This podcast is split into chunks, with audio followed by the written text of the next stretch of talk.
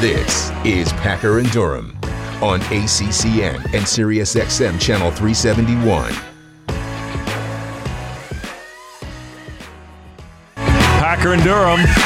Andrea Adelson's in today. Yep. Here tomorrow, too. And by the way, tomorrow, full show. Like guest aplenty, all sorts of things, including Andrea's stab Andrea Adelson tomorrow with a Packer and Durham exclusive. She's going to tell you the three teams she thinks your school is going to play.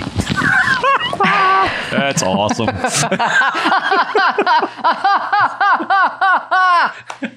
yeah. More like Miss Are you- are you- okay? Hey, look, here's the thing about the three permanent opponents in this 3-5-5 football schedule model that the ACC is at some point we think going to adapt. That that we've all speculated. Packer and I speculated last week and I was definite on some, no chance on others and all this. We have exactly 0% inside knowledge of any of this, okay?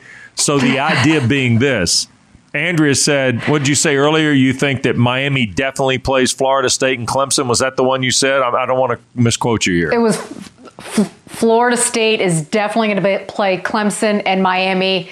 I think. I feel like I'm Okay. on that. So so here's the thing. When you do that, you have to do like me and you have to point at the camera just like this. You have to point at the camera and say, You're definitely playing Miami and Clemson. Okay. Okay. All right. So I did Yeah. that last week Yep. when I told like all the schools in North Carolina, none of you are going to play the other three in the state and call it even or whatever, you know. Um, so that all being said, we'll get into football scheduling tomorrow. Uh, huge show. Sam Hartman will be here tomorrow. Grant Gibson will be here tomorrow. Uh, Louisville legend Kenny Klein also on this program tomorrow. Oh, it's amazing. Now we Amazing. we say Louisville legend Kenny Klein, and some of you go, "Who? What? I've never heard that name." Well, most fans don't know who Kenny Klein is. Most media types do. Kenny Klein recently retired after a remarkable career. It's classified as sports information, but it was so much more for the University of Louisville. He's staying on an advisory role to do some basketball things for um, uh, for um, I'm drawing a blank on um, Kenny Payne's staff.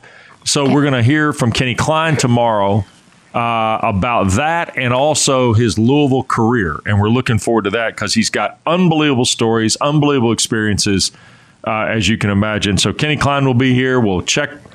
We'll check on lacrosse. We'll check on baseball and more. All that tomorrow uh, with Andrea. Now, Bill Conley, who does SP Plus metrics for ESPN.com, has released his updated projections.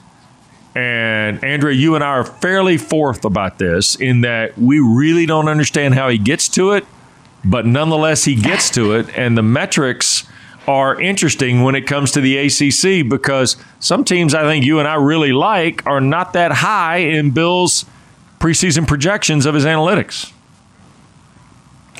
Well, the one I really want to point out is Pitt here, which dropped six spots uh, after Jordan Addison transferred to USC. And that's a team that I think is still going to be pretty good. But with the changes that they've had on offense, losing Kenny Pickett and losing Jordan Addison, it makes you wonder where exactly Pitt is going to fall headed into the season. I think that's about right for Pitt. Maybe a little bit high. I'm actually pretty high on Florida State, uh, quite honestly, um, with the players that they have coming back. We've talked about returning starters. Florida State has a lot of returning starters, and they might have the best backfield in the ACC. So I think Florida State's going to have a really good year this year, but Pitt for me, if I'm looking at all of those, uh, is one of the biggest questions because I don't think we know quite yet what that offense is going to look like, potentially with Kedon Slovis as the quarterback, with other guys having to step up at wide receiver. We've heard a lot about Konata Mumpfield, who had a terrific spring for them, the transfer from Akron. They want to be able to run the Yep. ball better. But Pitt, to me, at least on offense, is a bit of an unknown. All right, don't forget Gavin Bartholomew, the tight end, comes back too, right? Who ended up catching, he was as yep. productive, if not more so, than Lucas Krull at times last year. The other thing, too, is Pitt brings back, I know Damar Hamlin's gone, the secondary, things like that, but they bring back John Morgan. They bring back Calijah Kancey. I mean, they bring back guys on defense who've made plays. So I'm with you on the markdown of six after Jordan Addison's uh, uh, left to go to USC. Here's the one I want to I want to double check with. You mentioned something that I don't think's gotten enough play coming out of the spring. Florida State looked really good in the spring running the football, Andrea. Now, I know in a spring game, garnet and gold, it's hard to tell because you're splitting teams or it's ones versus twos and twos versus whatever the case may be. But what changed down there because it looked like they were kind of finding a rhythm there running the ball. Then Jordan Travis finally took over as the quarterback a little bit. There wasn't that rotation. When Travis is healthy, but they've added some guys here now to be able to run the ball, and it looks like they got a chance to be pretty good doing it.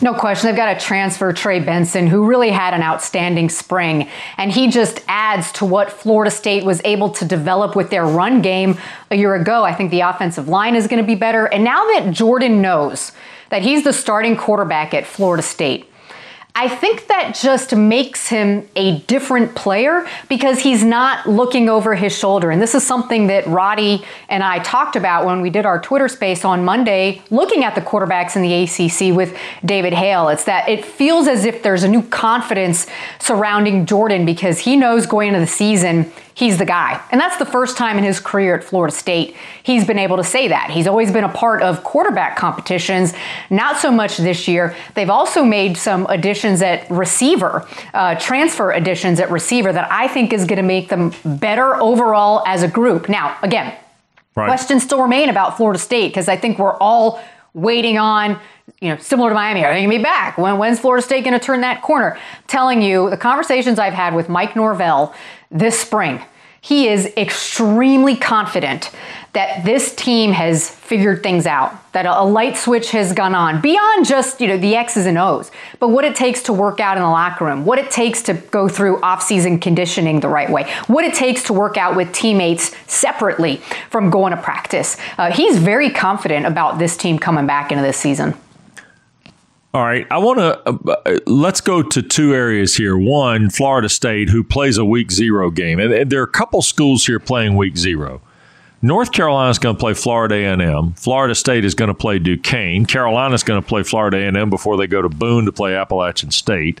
Florida State's Duquesne game is eight days before they play LSU in New Orleans on a Sunday night. Here's my question what does that game do for Florida State, Andrea? I look, I don't I mean Brian Kelly can sit there and watch the game. I, I don't know how much Florida State has to show to beat Duquesne, but the experience of the game itself for Florida State and kind of exercising the demons of what has been an unorthodox start to Mike Norvell's tenure in Tallahassee for sure. I feel fairly confident in saying that Duquesne is not going to present the same challenge that Jacksonville State presented to Florida sure. State a year ago. And the thing that right. they can get out of that game is just working out some of the kinks, right? You got some new players, they signed a ton of transfers, they're going to have some true freshmen who are going to be significant contributors for them, especially on the defensive side of the ball, right? So the last thing that you want is with a team that has a lot of returning starters, but also has a lot of transfers and freshmen coming in who are going to play roles to have to open the season on the road against a program like LSU. You want to be able to have them make some of those mistakes that we see in an opener against a team like Duquesne so that they get some of those jitters out, right? First time playing for Florida State, whatever the case may be under the big lights. And then you're at least slightly more prepared headed into the LSU game. You're right, it's going to be vanilla. They're not going to show a ton, but I think the fact that they get to have a game before they play such mm. a, a, crucial matchup like that one, and oh, by the way, th- their September schedule is difficult. That is right. not going to be a cakewalk for Florida State.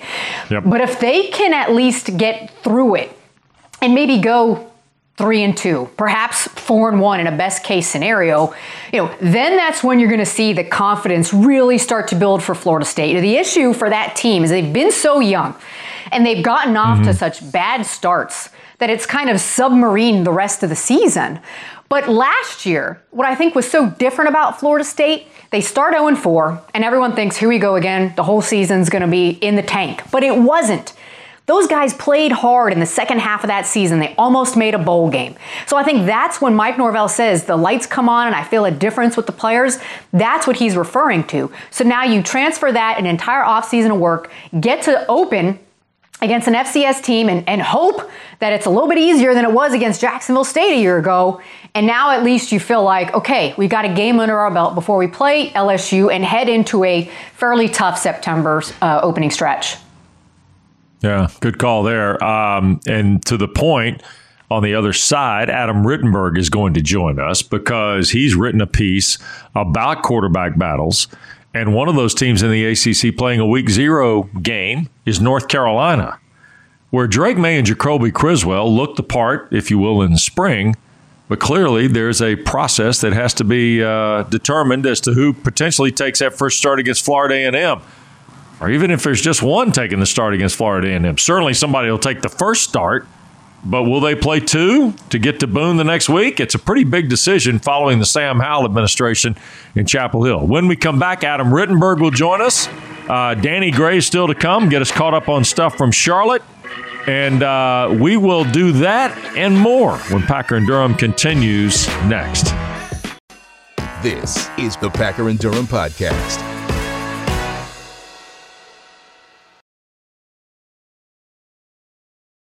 Packer and Durham on a Thursday. Andrea Adelson's in for Pack, who today I think goes to Capri or someplace like that and eats a lunch featuring some sort of wine and a pasta. In fact, let's see what time is it? Probably about two thirty. He's probably in the middle of lunch now. Just check the socials; you'll see it. Um, by the way, uh, Andrea's colleague Adam Rittenberg joins us this morning. Who is uh, Adam has penned an article and it's under the headline exclusive content to ESPN Plus. I want to make sure we get that thrown in there, by the way. So you subscribers are the only ones that can read this right now, by the way, Rittenberg. Uh, the article is titled Breaking Down College Football's Top Remaining Quarterback Battles. And you are the guest of the moment because in your discussion of these quarterback vacancies, Notre Dame, Iowa, LSU, Michigan, Ole Miss, Oregon, Texas, A&M, and Washington – there's Clemson and North Carolina up for debate, and Andrea is already wax poetic about the Tigers. I'm going to let you start. I'm going to start with this. Carolina, we just talked about Florida State playing week zero against Duquesne. Carolina plays week zero against Florida A&M. And Tom Luginbill and Taylor Davis and I did their spring game. And I'm going to tell you, Adam, I came out of the spring going, Jacoby Criswell is much improved. Drake Maye is impressive, but I'm not going to be surprised if in week zero we don't go, we don't come out of week zero thinking exactly what we thought going into week zero, and that is both could play in the game for Mack Brown and Phil Longo.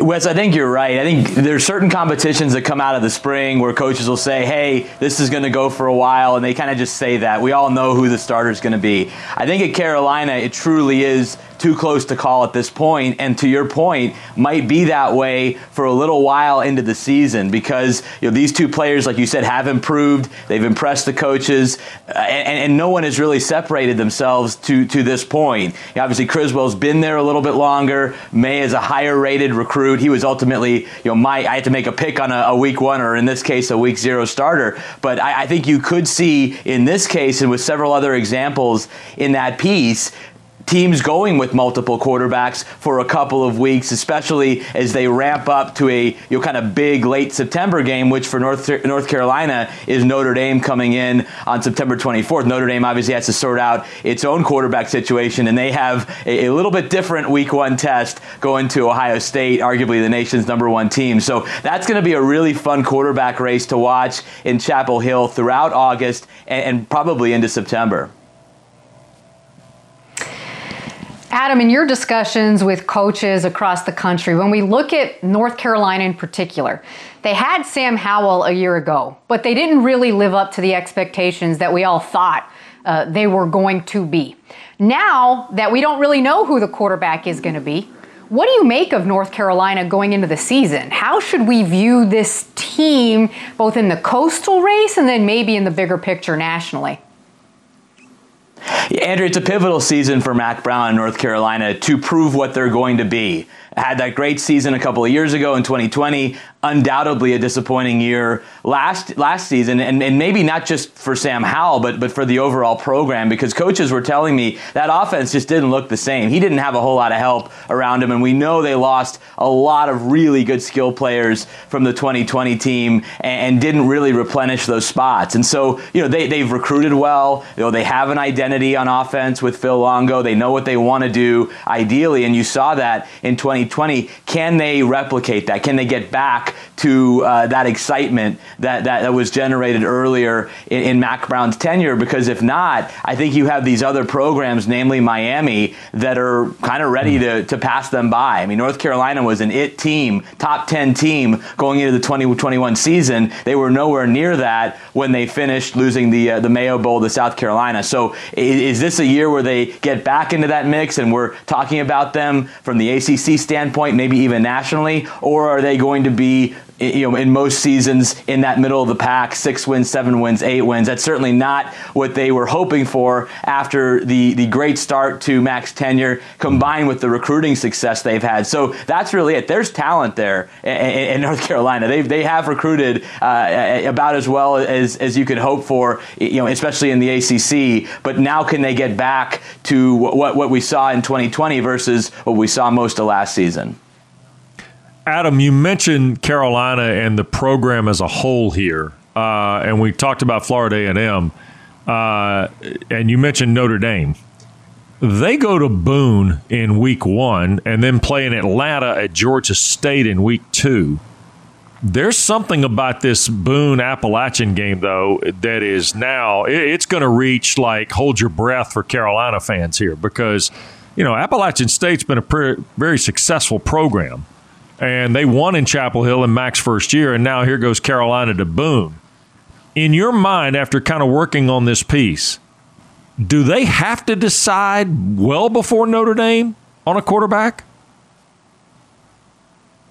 Well, like you said, they have that luxury of the FCS game to begin with, and the opportunity. I mean, most likely they're going to play two quarterbacks just because of the, the, the way that that game goes, unless Florida A&M really makes it close, which then you have maybe some other problems to deal with if you're Mack Brown. But ideally, you get both quarterbacks into that game, and then you you pick a direction going forward because that is a tricky game in week two. I've talked to some of the coaches at Appalachian State; they're already excited for for that opportunity. Hmm. They don't get too many chances chances to host a team from the ACC, especially from within the state. So that's going to be about the, the biggest non conference game that you can imagine. I do remember Miami went there a number of years ago. It looked like an upset special, and Miami uh, had had no problem with, with App State. So, uh, but, but this is a different situation. I, you know, App State is a team that uh, you know is primed to win these types of games. Uh, they are going to. It's going to be an extremely hostile environment for North Carolina, and so there would be some uh, you know, justification justification in deciding, okay, this is going to be our guy for the most part in this game. But I, I don't know why you wouldn't play both quarterbacks, having that luxury as Carolina has of a, a week zero game that they should win fairly easily. Adam, I want to hit on Clemson as well because mm. DJ Uiagalelei is such a question mark headed into the season. Based on his performance a year ago, not really living up to the hype during recruiting and what we expected of him. But one of the things I keep coming back to when I look at DJ and the performance of Clemson on offense last season was he just didn't have receivers around him that were capable of making the extra play.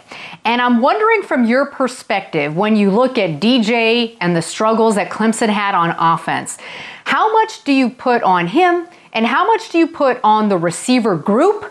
Moving forward in terms of what that is going to look like and how that dynamic is going to be this season?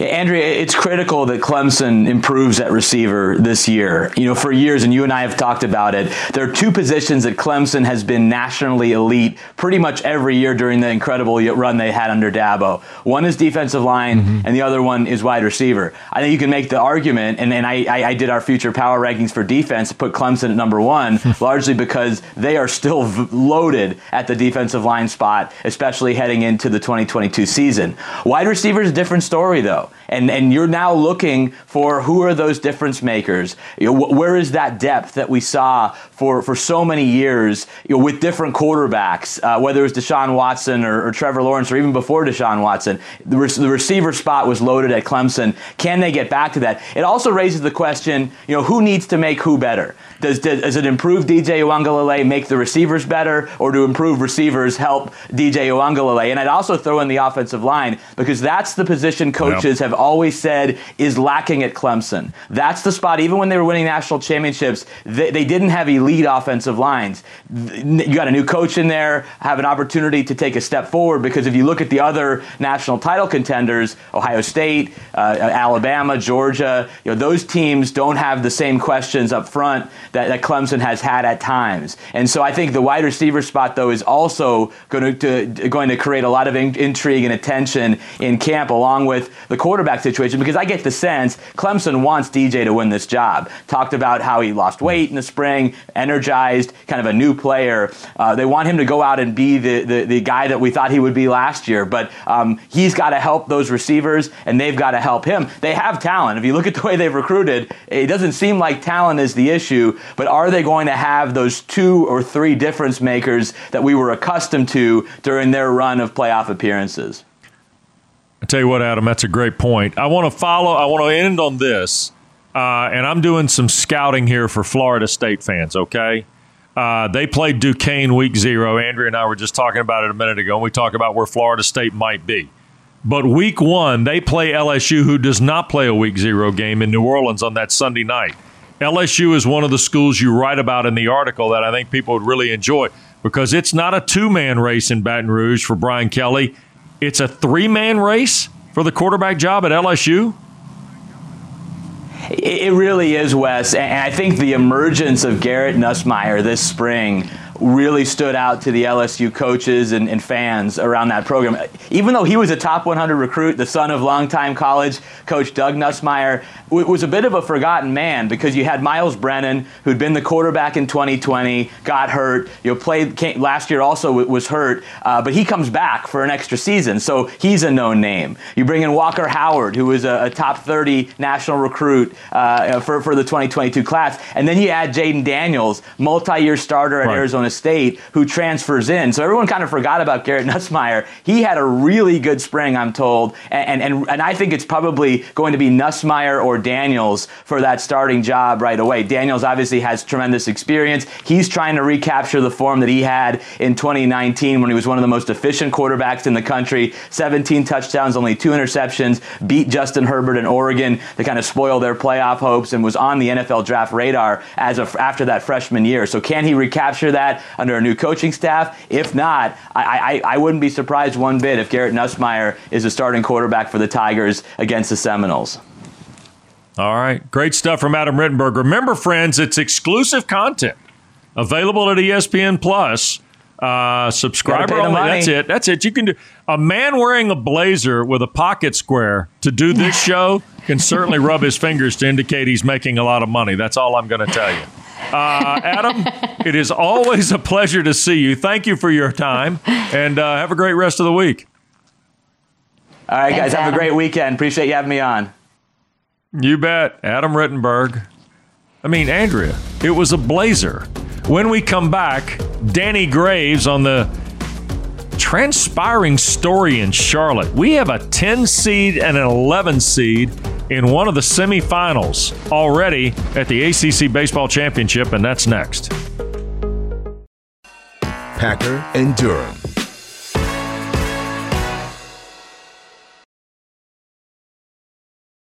Packer and Durham, Thursday on ACC Network. Thanks to uh, Adam Rittenberg. I think Packer would have established a fine when he saw the coat, though, Andrea. I'm just being honest.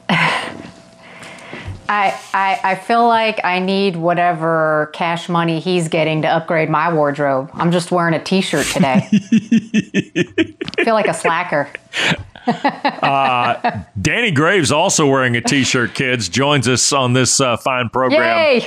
here this morning. Yes. Uh, what's up, Graves? How we doing, man? All good? Good. Yeah. So Andrea told me to not dress up. So um, perfect. Yep, here we are. There we go. No, no blazer we're all for there. me.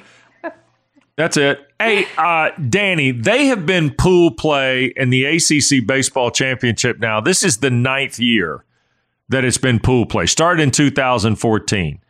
Coaches made the move from the double elimination, which is what next week is with the NCAA. They made that move in part and parcel to save arms. You're a pitcher, you can talk to that. Second part is they felt like the pool play kind of gave them a number going in that could only expand, it couldn't regress in terms of NCAA tournament teams. Feels like that Pittsburgh's making a move to validate that theory by getting them by working their way to the semifinals, the win over Georgia Tech, the walk off yesterday against Louisville. And if NC State were on any kind of bubble, and I don't think they were, but if they were, certainly NC State has helped themselves get into the NCAA tournament. So the values of pool play, some people think, wow, what, what we're playing a meaningless game today at 11? Yes, but you're going to get more teams next week and maybe in better shape from a health wise. Yeah, so there's a lot of benefits from it, and I think we're seeing it right now with NC State and Pitt. Uh, but to me, I'm not a, a, huge fan of it. I'm a huge fan of getting more teams into the tournament, obviously. But the thing with this this whole setup is, if you're a higher seed, you can only have to go one and one. So yes, you're saving pitchers, right. but it's not necessarily playing your best baseball at this at this time of the year. You know what I'm saying? Like mm. being one and one, having the highest seed, you're automatically in semifinals. I, I don't really think that's fair. But then right. again, here we are. Pittsburgh and NC State are, are, are in, and now we're going to have more opportunities for more ACC teams in the tournament. All right, I know Andrew's going to have a question, but I'm going to ask you this right now. You're a pitcher in the ACC, and you're playing in this championship and Tommy White steps in the box against you, are you throwing four balls in the dirt to Tommy White now after last night's three home runs? I'm going to throw one ball at his kneecap, and then no, just kidding, totally kidding. yeah, I, I, just I had to say that because I was going to say I want to save my bullets. I don't want to throw four pitches, right? Um, I can yeah. tell you this: I'm not throwing him a strike and I'm not throwing him a strike, especially out over the plate, anything away. And that's what Miami did last night. Everything they threw at him was was away, away, away. And he's such a good hitter. Like his approach at the plate is only to hit the ball with authority to the opposite field.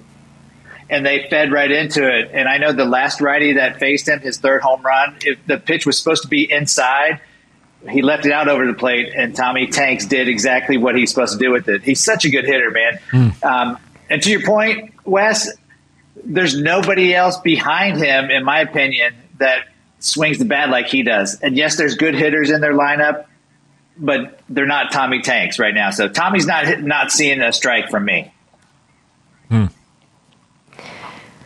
Danny, I'm just curious for your thoughts on where NC State is. Obviously, Tommy's done a terrific job this year, but this is a team that probably came into the season on a mission after what happened a year ago in the College World Series. How do you feel they're playing right now, and what are your expectations for them headed into the NCAA tournament? So nothing surprises me with Elliott Avent at the helm. I mean, he's such a, a, an amazing head coach. He's an amazing people person. He gets guys to play to the best of their abilities. Um, but NC State to me is built for tournament time. It, they're built for short series like this. Uh, this particular roster, I don't think was built for a long stretch. They're built for tournament. They're built for regionals and Omaha. Uh, they showed that last year that just get get us in, just get us in, and we'll play, and we'll show you how good we are. And they're already doing it again uh, in this in this little short short time of the ACC championship. So I will not put anything past Elliott Avent and his teams. Danny, here's the, here's the one that uh, we were just talking about the format. Virginia Tech plays for the first time tonight against Clemson at seven o'clock. Uh, John Szefc's done an amazing job uh, in Blacksburg. Yes. They're the number one seed in this event. However, all of this is brand new to the Hokies in some respect. Uh, you've got battle tested teams like Miami, who's been there before. You've got NC State coming off the College World Series. Um, you know, Mike Bell in Pittsburgh, they've done a great job. Louisville's been around. I mean, what kind of different environment does John Szefc has to coach this week? So the, the thing with Virginia Tech, I do think they're the best team in the ACC, up and down. Sure. On paper, they're they're pitching, they're hitting, uh, everything about them. John Szefc is great, but you're right, Wes. Like they, they haven't been in this situation before, and when you look at uh, who they have in their, their, their top two pitchers, Drue Hackenberg, amazing freshman year. Um, Griffin mm-hmm. Green is another starter who's had a great season. But then you look at the teams that you mentioned, and you look at Florida State too, another team that you, you didn't mention. Their starting pitching is is ridiculous, and they've been in this situation before. So um, I, I think John Szefc's going to have to get these guys to just understand this is just baseball, right? Don't yes, it's a bigger time of the season, but it's baseball. Play your game. They're so they're so talented. If they just can get out of their own heads, they're not going to have a problem. I know it's not easy as easy as it sounds, but I mean, just, just play baseball. Their talent will take them. I think we all agree Virginia Tech was the best team this season. We've already seen a couple of high seeds lose. So, how do you see the rest of this tournament playing out based on what we've already seen and what's to come? Hmm. well, I don't know if I should say because I was I would have been way off if you would have asked me this a couple days ago. I wouldn't have said Pittsburgh would be where they are. I would have said NC State has a chance to shock a lot of people. Um, but you just you just never know. I mean, are, if you're going to make me say somebody, I guess I could, but I, I, I don't know. I, I, love the way that it's going. It's so exciting right now. I would imagine Virginia Tech's going to get to the semifinals. They they have to win tonight, beat Clemson. They're automatically in. Um, hmm. And then you know, Florida State or Notre Dame, both those teams are great. I would like to see Florida State because I love pitching, obviously, and, and I think their pitching can take them uh, a long way. Uh, Danny, I'm gonna I'm gonna close with this. There were uh, 25 semifinalists announced for the Golden Spikes Award, which essentially is the baseball college baseball's version uh, of the Heisman Trophy. Um, two of those 25 are from Virginia Tech. To to speak to your point a moment ago about how they might be the most complete team in the league. Uh, Gavin Cross and Tanner Schobel are the two guys from Virginia Tech. Now, Jake Gelof for Virginia's on there. Parada from Georgia Tech. Max White. Here are the, here are the Golden Spikes Award semifinalists from the ACC. Parker Messick, who I know you're a huge fan of. Tommy White's on that list. Um, but Schobel and Cross have essentially been the key guys. And, and you mentioned Drue Hackenberg I would throw Jack Hurley in there too in terms of hitting. Yes. Cross and Schobel have been kind of the straws that stir the drink, though, every day for John Szefc in terms of this program this year. Absolutely. Gavin Cross has done it his whole career at Virginia Tech. And uh, I think Tanner Schobel gets overlooked a little bit just because he's a shortstop and people don't expect him to have the numbers that he has. Uh, he's a huge power guy. And then, and then you mentioned Jack Hurley. Like, we can go up and down their lineup. It, they give me chills just thinking about their lineup. That they're that good. Um, but but I think I think Schobel to me is their MVP. Uh, just be, being that leader on the field as a shortstop and just doing so well mm. offensively. All right. All right. Danny's so, never going to talk to me again because I'm putting him on the spot one more time here, Wes. Uh oh. Good. It. Good. Go, Andrea. Do it. Go. what is the prediction on how many ACC teams make the tournament? Ooh. Oh, yeah, now oh, we're getting into oh, deep end. Deep into the pool now, Graves. Let's go. 10. Okay, I'm writing 10? it down. is that safe to say? Ah, Aaron Fitt got 11 this morning. Well, I'm not going against Aaron Fitt, and I'm not saying he's wrong. But if there's 11, if there's more than what I say, that's even better, right? If there's less than what I say, yeah, you're right. Then I'm disappointed. Yeah, no, you're right. I think it's going to be interesting to see. I think the fact one semifinal has been decided before the first pitch on Thursday is a fascinating reveal into how deep this league is, though. Especially it's the yeah. 10 and 11 seed playing in the semifinal, and I don't think I don't think any of us expected that, Danny. I don't think anybody expected the low seeds. And we talked about depth of the league all spring long. You know that, but I don't think anybody thought that you would have a 10 and 11 in one of the semis, which marks one of them for the championship game on Sunday. Right. Uh, no, nobody did. Uh, and you know what this does essentially is it screws up the whole process of trying to pick who's going to be in the tournament, right? But that's what we want. We want everybody to be confused on who gets in, and now they have to really consider Pitt, really consider NC State. Well, NC State was probably in already, I think, but now they got to re- reconsider of who who's in and who's out. But I can tell you this, yeah. Andrew, this is one thing I, I can almost guarantee. Well, I, I don't know if I should say it. I'm going to say it. I'm going to say it. the ACC will have it. the most teams in the tournament from any conference. That's including that other one that we go. don't like, that other conference that we don't like. There we go. Where it's been raining a lot, right? There we go. Thank you, Danny. Yes, You're the yes. man. Appreciate it. Danny Graves, ladies and gentlemen. Uh, be well. Have a great weekend. Enjoy the baseball. Thank you, guys. Ha- have a great day. All right.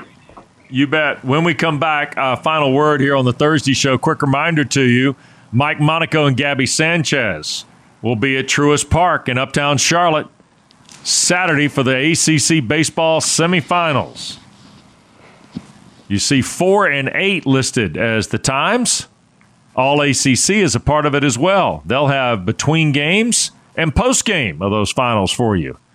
We will come back, clean up the schedule for the baseball, and tell you about the softball. Oh, by the way, which also starts tonight in Stillwater, America for John Rittman and Clemson. That's next. Here's Mark Packer and Wes Durham.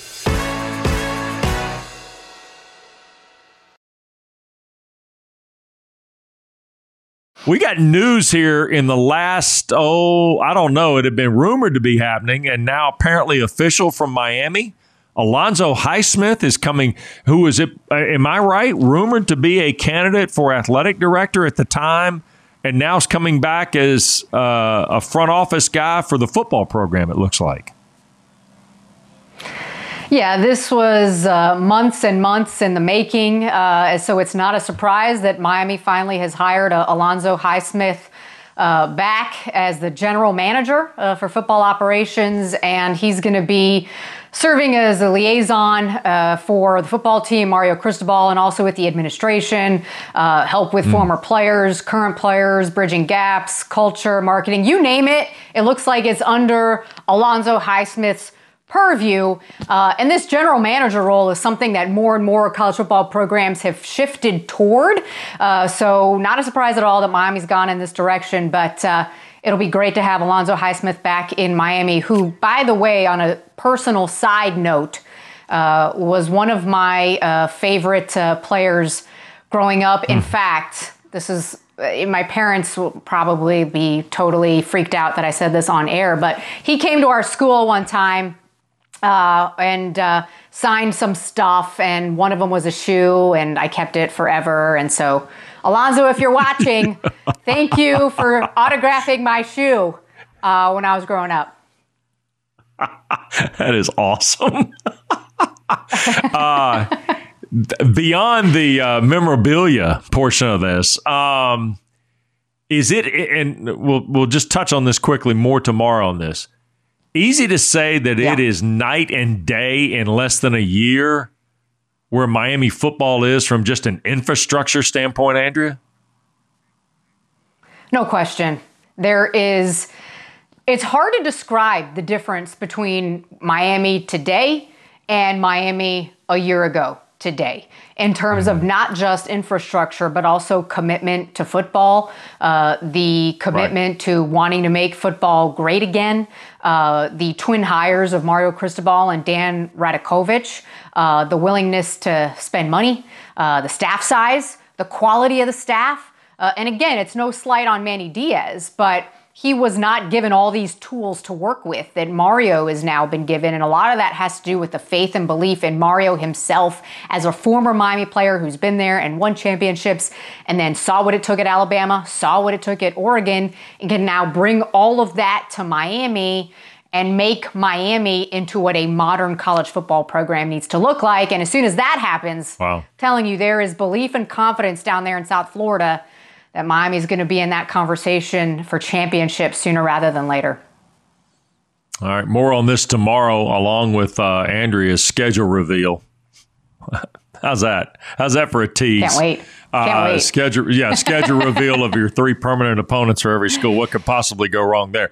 Okay, uh, let's get to softball. There are three ACC teams playing in super regionals this weekend. One starts tonight, nine thirty is scheduled first pitch on ESPN two and that is Clemson's first ever appearance in a super regional. John Rittman and his Tigers are at number seven national seed, Oklahoma State.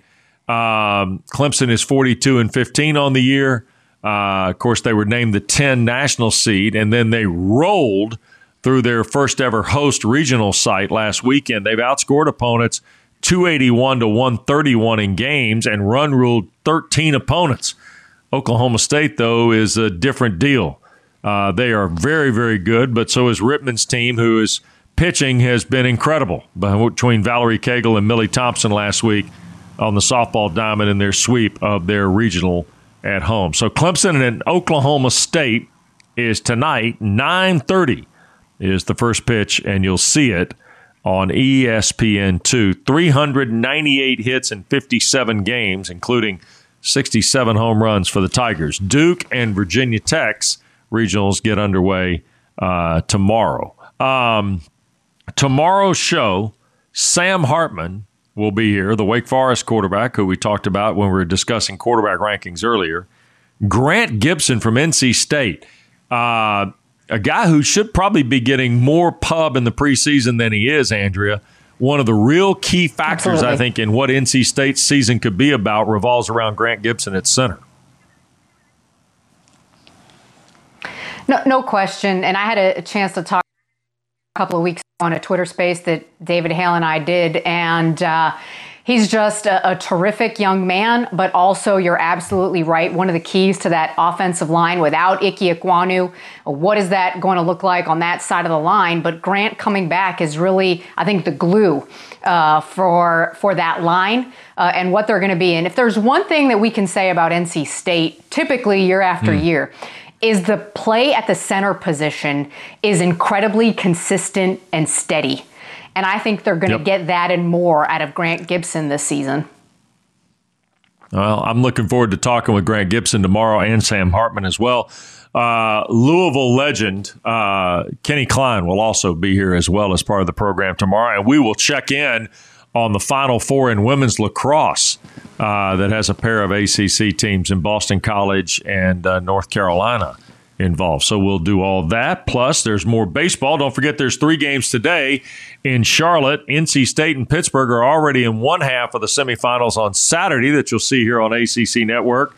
Uh, today, Florida State could get there. They're 1 0 playing Notre Dame in the middle of the three games in uptown Charlotte. Georgia Tech and Louisville start things in about an hour, and then Virginia Tech at Clemson uh, is the nightcap at Truist Park in Charlotte. We'll have coverage on Saturday for you here on ACC Network, and Sunday, championship game uh, is on ESPN2. Andrea, thank you. See you tomorrow. Uh, don't have to worry about the uh, stresses of the uh, fifth grade graduation party tonight. Congratulations. we'll see you. Drew Brooks, Casey Thanks, O'Brien, great job. Chrissy, thank you. We'll see you tomorrow morning, 7 o'clock, for another edition of Packer and Durham, right here on the Atlantic Coast Conference Television Network.